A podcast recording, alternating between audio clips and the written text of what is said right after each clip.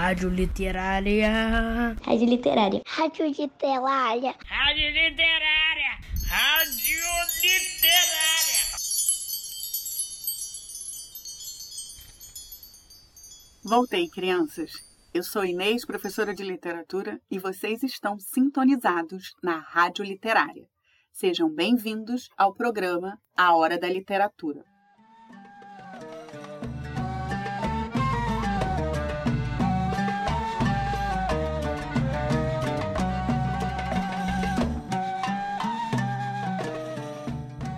Primeiro episódio da história do rei Gilgamesh, li que esse rei era forte, poderoso e cruel.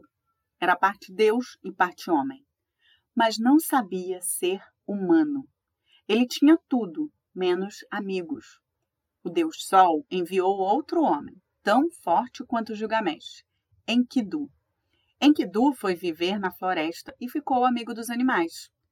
Gilgamesh ficou sabendo da existência de Enkidu e enviou Shanhat, uma bela cantora, para enfeitiçá-lo. Mas vocês se recordam o que aconteceu? Shanhat e Enkidu se apaixonaram. E aí, vocês já pensaram se o Enkidu vai conseguir ficar para sempre com a Shanhat? Então vamos agora à história.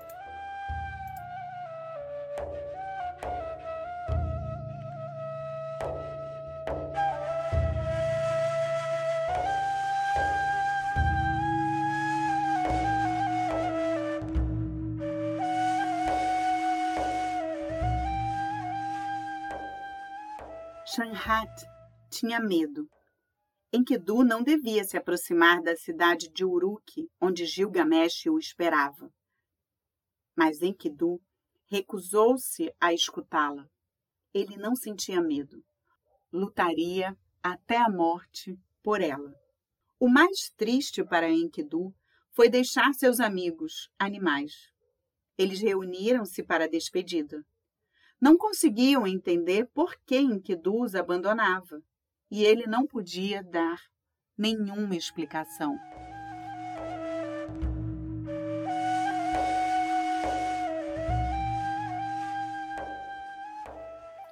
Todo dia, da manhã até o anoitecer, Gilgamesh olhava da sua torre, do alto da grande muralha de Uruk, esperando a volta de Shanhat. Todos na cidade tinham ouvido falar sobre o selvagem que poderia vir da floresta e salvá-los do seu rei cruel. Gilgamesh sabia o que eles estavam pensando. Ele iria matar o estranho na frente de todos os habitantes de Uruk, para que ninguém pensasse em desafiar o seu governo.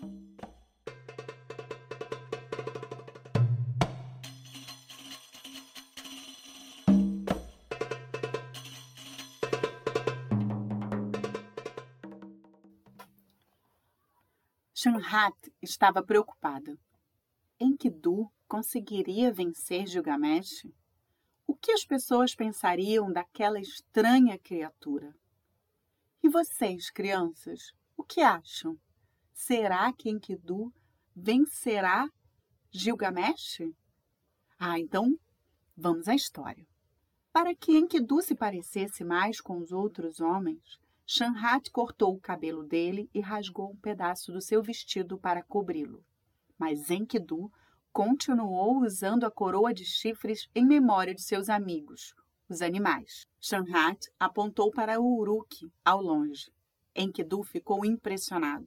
Nunca tinha imaginado o quanto uma cidade poderia ser bonita. Na manhã seguinte, o povo reuniu-se para ver Shanhat e Enkidu aproximando-se da porta da cidade. Gilgamesh tinha ordenado que o trabalho na muralha fosse suspenso durante esse dia, para que todo mundo pudesse assistir à sua vitória. Ele ficou em cima da muralha e gritou para Enkidu: Eu sou o rei desta cidade e destas pessoas. Ninguém entra sem a minha permissão. Desafio-te a vir aqui e lutar comigo. Enkidu subiu na muralha. Estou pronto! gritou em resposta. Foi a luta mais assustadora que o povo de Uruk tinha visto. Lutaram durante horas e horas. A terra tremeu e um raio passou pelo céu como se os próprios deuses estivessem lutando para controlar o mundo. Gilgamesh e Enkidu tinham forças iguais e nenhum dos dois estava ganhando. Então, de repente, Gilgamesh tropeçou numa pedra solta, perdeu o equilíbrio e caiu na beira da muralha.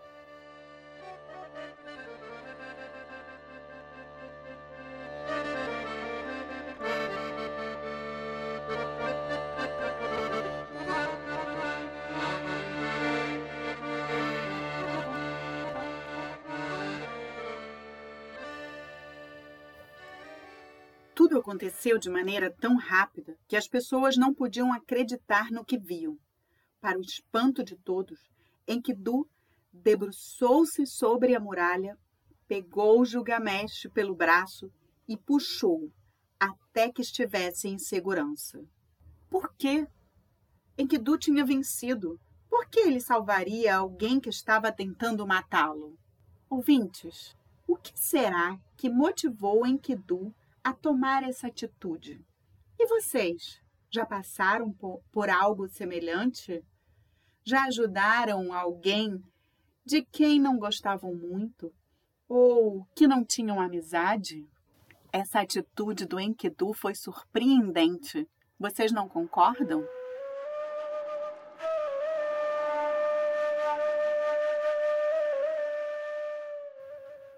Gilgamesh voltou a ficar de pé em cima da muralha, encarando Enkidu. Todo mundo que os observava prendeu a respiração.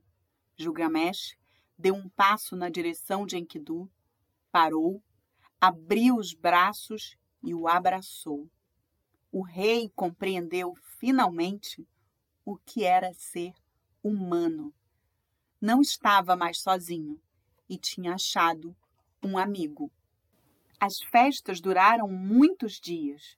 Shanhat foi escolhida para conduzir o maior desfile jamais acontecido em Uruk. Gilgamesh e Enkidu, agora irmãos, olhavam e acenavam do alto da grande muralha. Gilgamesh ordenou que o trabalho na muralha fosse interrompido para sempre. Pais e mães ficaram juntos de novo e dançaram com seus filhos nas ruas. Gilgamesh convidou todo mundo para um grande banquete. Uma nova paz reinou em Uruk.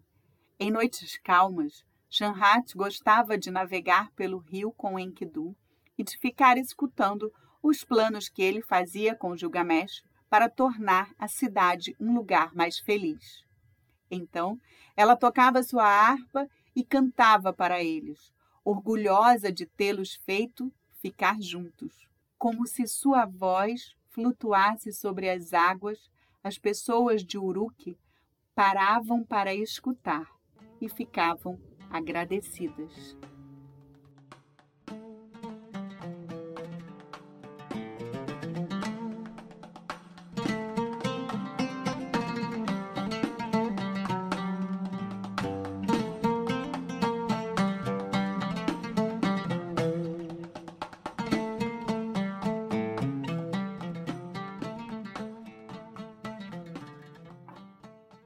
Crianças, vocês perceberam que Gilgamesh só descobriu o que era ser humano depois que Enkidu salvou a sua vida?